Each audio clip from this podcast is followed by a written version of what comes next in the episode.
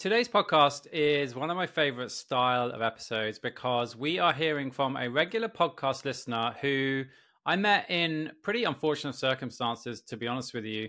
But we just got chatting about what they'd learned from the pod, how it helped them. And they also had some amazing tips for international medical graduates. And so they kindly offered to come on the podcast. We caught up again and they just dispensed some amazing practical tips for international medical graduates. So if you've listened to our other episode on international medical graduates, where Ed goes through the more kind of technical tax side of things and we talk about the pension, today is more of the practical side of things, you know, how to come to the UK as an international medical graduate, how to find your first house, why you probably ought to get a bank statement. And controversially, why you might not want to work in a big city like central London. So, so many great tips. And this kind of episode just makes the podcast so rewarding for us because we absolutely love helping you, healthcare professionals that are helping us, specifically me at the moment with my hand. And just a massive thank you for everyone who's out there all day, every day, helping people to get better to know that we help you in some small way with your finances through this podcast really motivates me and Ed to just keep going on and on with the episodes. I think we're on 180 episodes now, approaching a million downloads. We've never missed an episode because we love it. What does help us is if you hit the subscribe button, if you can leave us a review and a rating, that helps other doctors and other healthcare professionals to find this podcast and start changing their financial future. And obviously, this podcast is not advice. The opinions are the opinion of the guest and not financial advice. Hopefully that clears it up. Let's get into the episode. The Medics Money podcast helps doctors, dentists, and other professionals make better financial decisions. Hosted by myself, Dr. Tommy Perkins, a GP. And by me, Dr. Ed Cantelo, a GP, but also a chartered accountant and chartered tax advisor. This podcast is for general information only and does not constitute any form of advice, and tax allowances and rates are subject to change. So, it is my absolute pleasure to welcome to the podcast today Mr. Akshdeep Bawa. Hi, Akshdeep. Hi, Tommy. Thanks a lot. Thanks for having me. And like I told you before, I'm a big fan of your podcast. Yeah. So, last time we met, it was in less happy circumstances for me. But you know, me and you, and just you coming by to visit. Let's go through how we met, shall we? And then we'll get into what we're covering today. Because yeah, yeah, sure. Well, like you said, it wasn't in the best of circumstances. You'd come because of uh, an injury to your hand, and that's how we came to uh, you know we came to know that you, you were there admitted under uh, you know plastic surgery for your hand essentially. I came through I was doing trauma at St. George's at that point, and I spoke to one of my junior colleagues who told me that, you know, there's Dr. Tommy Perkins who's come under the plastic surgery team. And uh, it was a bit of a shocker, you know, having seen you on screens first, and then, you know, I find you lying on a hospital bed. Uh, it was a bit of a shock to me. But yeah, anyway, we got chatting, and I felt there was there were a few things that uh, you know I could say on your through your medium to help uh, international medical graduates and you know essentially people like me who've come over from from different countries to the UK and trying to settle in. Yeah, absolutely. Yeah, it was so great to meet you. It was really humbling for me to people that saved my life and my limb, which is back on and functioning for me to try to thank them and so many of you were podcast listeners and have got a benefit from what we've done. So that was amazing for me. It was definitely a low point for me. So it was great to meet podcast listeners like you in george's and i'm in george's all the time. So if you see me wandering around george's just come and say hi. And also make a suggestion on how we can help you more because that's exactly what we're talking about today. International medical graduates because you are an international medical graduate and you wanted to share your experiences and what you learned. Is that right yeah, absolutely. I just forgot to say, I also met Mrs. Perkins, and uh, she's absolutely lovely. she is, yeah, really lucky to have amazing support. And obviously, thank you so much to everybody who's been involved in putting this back together. Function wise, pretty good. Probably by the time this podcast goes out, I'll be back in George's having the middle finger X fix applied and then a bone graft because the middle finger is just needing a bit of work. But, you know, I think that's pretty solid kind of pincer grip there. I, I, it's the pressure on to hold a pen. There you go. Yeah, I'm gonna try and pick it up. I would say. I'm I mean, on... oh, I picked it up. Yeah. Yeah. If people knew how how bad it was to start, you know, uh, they would be amazed at the at the kind of work that's been done. Yeah, I want to show the before photo because actually looking at that has really helped me. But honestly, it's really gruesome. But basically, like you know, this entire bit was chopped off. You know, so mm. so yeah, it is it's pretty bad. Okay, so let's get through your. That's my story. Uh, that's not going to help anyone except people with a niche interest in hand surgery.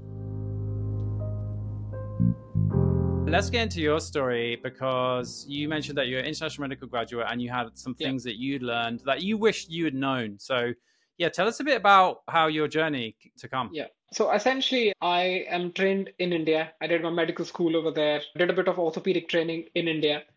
I went to Japan first, and there was a bit of a problem in terms of you know the language and the food. Essentially the sushi that you taste over there is quite different to the sushi that we have you know elsewhere. So i couldn't you know stay there for long. So i did a bit of a traveling fellowship there instead of you know what i had planned. And then i came to the uk this was back in 2017 and since then i've you know been trained in the uk system. I've trained at king's college and nhs trust. I've also worked at east anglia and norfolk and norwich. St george's doing trauma. And now i'm going to royal national in stanmore for a foot and ankle fellowship. I've also taken up the british oh. orthopedic association sas role currently as the council member. Amazing journey. So wait you you can speak japanese presumably right I used to be able to speak sentences, but the problem is I was in a place called uh, Tohoku in Sendai, which is a prefecture, a state which is essentially four hours from Tokyo. And their dialect is, you know, like completely different. It's like, you know, it's like the difference between English in London versus rural Scottish, you know.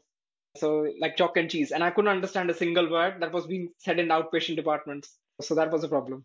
That's impressive though. Like, yeah, to, to wow. Okay, I love that. So amazing journey. What would be your sort of biggest tips for maybe let's break it down from like international medical graduates and we have a lot of uh, international listeners so if you're an international medical graduate and you're thinking about coming to the uk then let's break it down from like once you get here what to do and then like reflections on your journey so far so let's split it into three kind of logical paths if that's all right yes, absolutely. I think the first thing to do is, you know, make sure you don't cut corners. You need to have passed your exams, which for, you know, for a surgical training, that would be MRCS. If not a surgical training, I think you do, you need to do your PLABs. There's sometimes your English language exam, but there's, you know, there's enough information on there. Now, coming to the financial aspects of, of all of it, you do need to speak to your HR when you're coming here, and that has to be weeks, if not months in advance. And the reason is when you come here, you need to have some sort of document on you to be able to open a bank account. Now, if you don't have your, your contract and everything sorted out, if you don't have a place to live, it's hard to open a bank account, and not every bank will allow you to open a bank account. So that's something to keep in mind. And what some people do is, you know, they do speak to people beforehand. They speak to, you know, some other person that has come to the UK before, and that's useful. But then the rules keep changing. So I would suggest, you know, you speak to your HR a few weeks to months in advance and sort out your contract. Possibly also have a hospital accommodation if they allow. Another useful thing I can think of is, you know, try and not get a job in, you know, London, Manchester, the big cities. Try and get a job, you know, at a smaller place first. And the reason I say that is one, the cost of living will be way cheaper. And the other thing, you would have a truer taste of the English culture. If you live in a big city, you're you don't get it's a melting pot of different cultures, just like any big city. So, say for example, I'm in India, and you know, I would say London is similar to uh, Delhi or Mumbai in a lot of you know in a lot of ways. But to get you know, if you really want a taste of English culture, you have to step outside these boundaries. So for me personally, I think living in Norfolk and Norwich was an amazing experience. People had spoken about, you know, oh, it's a 95% white community and you would, you know, there would be some racism there and things like that. But I personally found that the people were a lot warmer. It's there's a big rural farming population there. People are just, you know, generally nice to you. And it, it was an absolute pleasure to live there if I, you know, if I hadn't come, if I had uh, no more training to do, I would probably have settled there. Super interesting to hear that perspective. Yeah, I never really thought about that, but yeah, cost of living massive, and good to hear that you enjoyed East Anglia, Norwich, and uh, yeah, I've no, not worked out there myself, but it sounds awesome. All right, so that's good tips. And you said to get in hospital accommodation if possible. Why is that? Yeah, sorry, I should have elaborated. So the reason I said that was I'll tell you a bit about what happened to me. Okay, so a funny thing, I had spoken to an HR and uh, we had set a date that I'm going to come to the UK on, let's say, 9th or 10th of October 2017, whatever. And what happens is the HR gets another job one week before I'm supposed to, you know, I'm supposed to land. And all communication is off because there was no handover. Okay, so so now I've landed in the UK, and the only person I'm in contact with is not in her current job. And I had hospital accommodation arranged, but nobody knew that there was hospital accommodation for me. So I had to essentially, you know, I had two massive suitcases in my hand and no place to go for a bit, which was a bit scary, you know.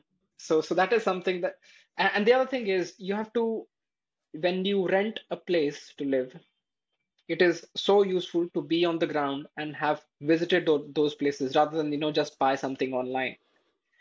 So that's why it, I think if you can get a hospital accommodation, even if it's for a couple of weeks, I would strongly suggest you go for it. And these are something you, these things are, you know, uh, these are things you can easily negotiate with the HR. Some trusts, if they're desperate, they also give you an allowance, which is a relocation allowance.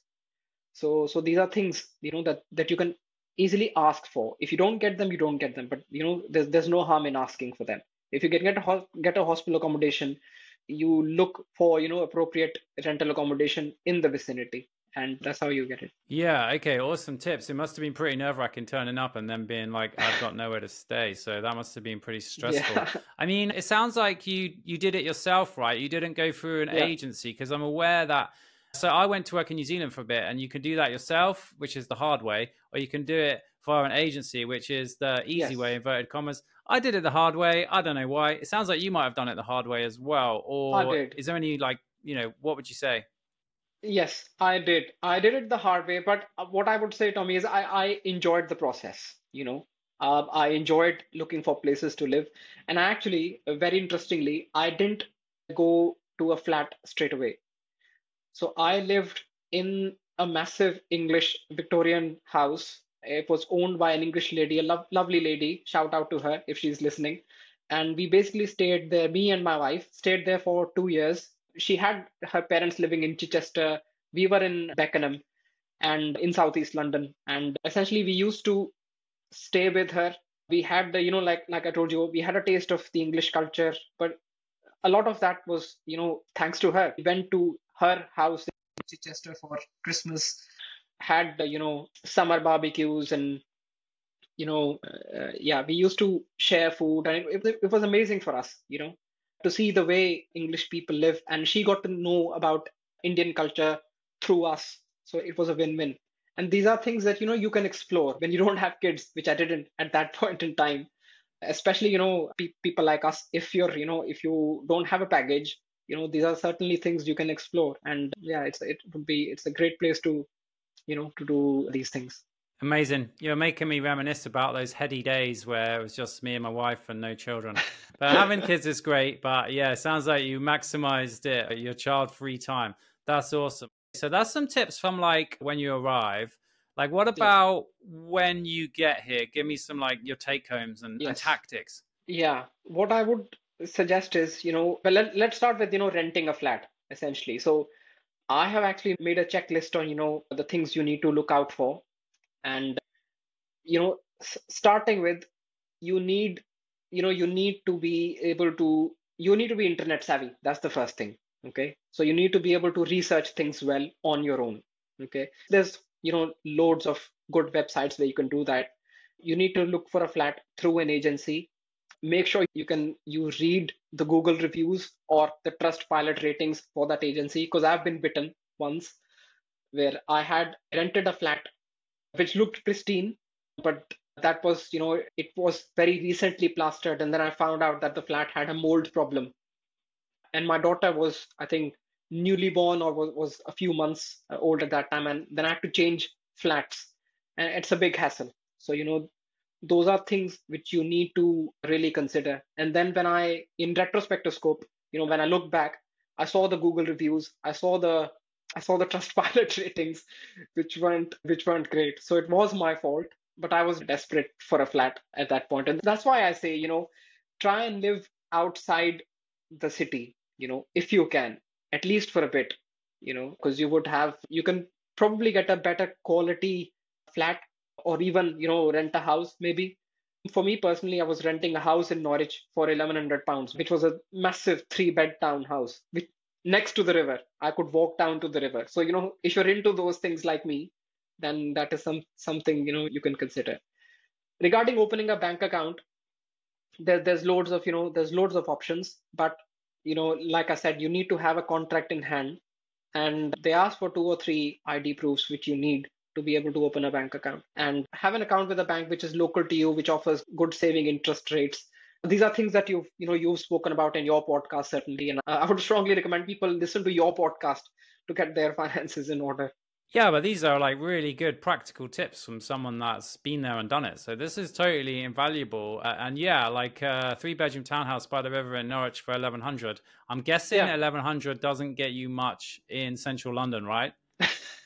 a one bed flat if you're lucky. Yeah, yeah, could be a bit hectic with the family in a one bed flat. Okay, that's good. Yeah. Okay, so you've navigated all of that. What about like when you're here, you know, like career development and things yes. that you've kind of learned as you've been here that you wish you'd like you said the retrospectoscope. I love the retrospectoscope because everything's easy retrospectively. So looking yeah. back, what would your tips be there? Yeah. Uh, I don't know where to start really because there's loads, but what I would, you know, in in a nutshell, think about your portfolio development which is you know which is something that international medical graduates are guilty of not doing enough you know. You need to have a very well rounded portfolio you know starting with quality research things like that. You need to also be financially savvy. And the reason i'm saying that is to be able to do your job properly you need to be 100% focused on the job at hand. And when you've got your finances in disarray at home you just can't do that you know. So you know get a chance and there's plenty of free stuff available you know. I would start with your podcast. There is the shared business services free webinars. You go to your local trust and there's free financial you know financial health checks. They have you know specialist nhs uh, financial planners coming in for advice. I'm sure your website has links to a few. I've actually approached one through your website. So you know there's loads of things. And absolutely by all means opt in for nhs pension. I have a few friends who who opted out initially for a couple of years. And then i you know it, it's just pure mathematics. You know if you don't understand it just ask for help. And basically you know i prepared an excel sheet telling a couple of my mates on you know what they're missing out on and it's a no brainer you know like like you always like like you guys keep saying so you, you need to opt in for nhs extensions you know the the other thing is very important building up your credit, which unfortunately I certainly wasn't very aware of when I came here. And it's especially useful when you're buying a house, obviously, or if you're purchasing a car. So, you know, uh, things like getting on the electoral register, making sure you pay your bills on time, making sure you're not maxing your credit card. Simple things, but you know, every little of these things, you know, counts. Yeah, I love it. It's just most of this is really simple. It's just that you just got to know about them and do them. So this is really helpful. So going forward, what kind of challenges are you facing at the moment, both with career and finances? And where do you kind of see your future? What are your plans? Yeah. So in terms of finance, let, let's start with finances first, because I have very recently, you know, bought a house. I'm about to move in actually next month. And a big thanks and a shout out to both you and you know ed for you know helping people like us. Is you know awesome free education. I started investing early invested in LISA because of you guys. So you know and this was you know back when the podcast had just started. So yes another important practical point. If you're under 40 like me go on the LISA it's a no brainer again okay have LISA for you your partner I have also started the junior LISA now. So, you know, that that bit is sort of taken care of. And essentially I'm I'm planning for the future now. I haven't set a retirement date yet just because, you know, I'm I like to be a busybody and you know, I don't think I I'm one to retire early. So I'll probably you know keep grinding till I'm 68 or you know I don't know if the pension age they'll make it to 75 by the time I, uh, you know us we retire. But yeah, I'll keep working because I enjoy my work. You know I, I enjoy it. I am planning to you know well hopefully I'll be a consultant in a couple of years. I'm just going to Stanmore for six months, and then I am possibly going to Frimley Park or the Windsor Foot and Ankle Fellowship as it is called for another six months, and then looking for consultant jobs essentially. Awesome. Love it. And yeah, you said to you that you don't want to retire because you love your job. That is really refreshing yeah. to hear. But also, with that plan that you've outlined there, you're sorted. You know, you're investing, you've got that sorted, your pension sorted. So you've got options going forward, which is the main thing, just not closing up options in case things change. That is really great to hear.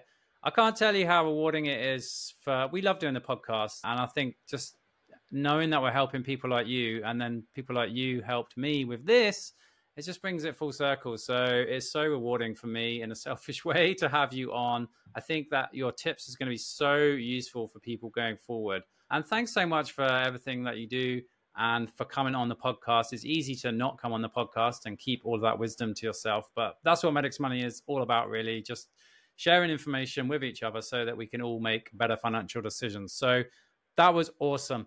I wouldn't give out your email because there's about 40 to 50,000 people a month listening to the Medics Money podcast now. okay. Is there any kind of, if people wanted to get more information from you in a kind of easy way, what would be the best way? And feel free if you don't want to do that because it could get hectic, really. No, I mean, I don't mind. There's, I'm on Twitter. My Twitter handle is at Akshdeep and, you know, they can direct message me. It's not a problem. Perfect. Awesome. We'll put your Twitter yeah. on there. Does this mean I won't be seeing you around George's anymore because you're going to Stanmore, right? I am. But you know, I'm happy to chat to you whenever. And like I said, I'm part of a few groups now. I'm in a leadership position at British Orthopedic Association as well. And we would love to have you guys. You know, there's I think, you know, despite what you guys have been doing for a while, financial planning for doctors, there isn't enough information out there. We need to disseminate it further. We need you doing more stuff more nhs pensions webinars more you know financial planning for doctors webinars. Uh, we need you essentially. We're definitely doing that. We're going to get a date in that for that because we love doing that. And if you are wanting us to come and do a talk a virtual is best. But if you go to our website not you because you got my email so we're going to sort that out privately. But for everyone else go to our website go to contact us i think it is and then you can fill in like when your speaking event is and how many people and stuff and we will get back to you because we love doing it and there's still a need for it as well. So yeah. thank you so much. It was great to see you again in happier circumstances. Hopefully i'll see you around george's but if not great luck at stanmore as well and thank you so much for everything. Thank you so much. Thank you. Appreciate it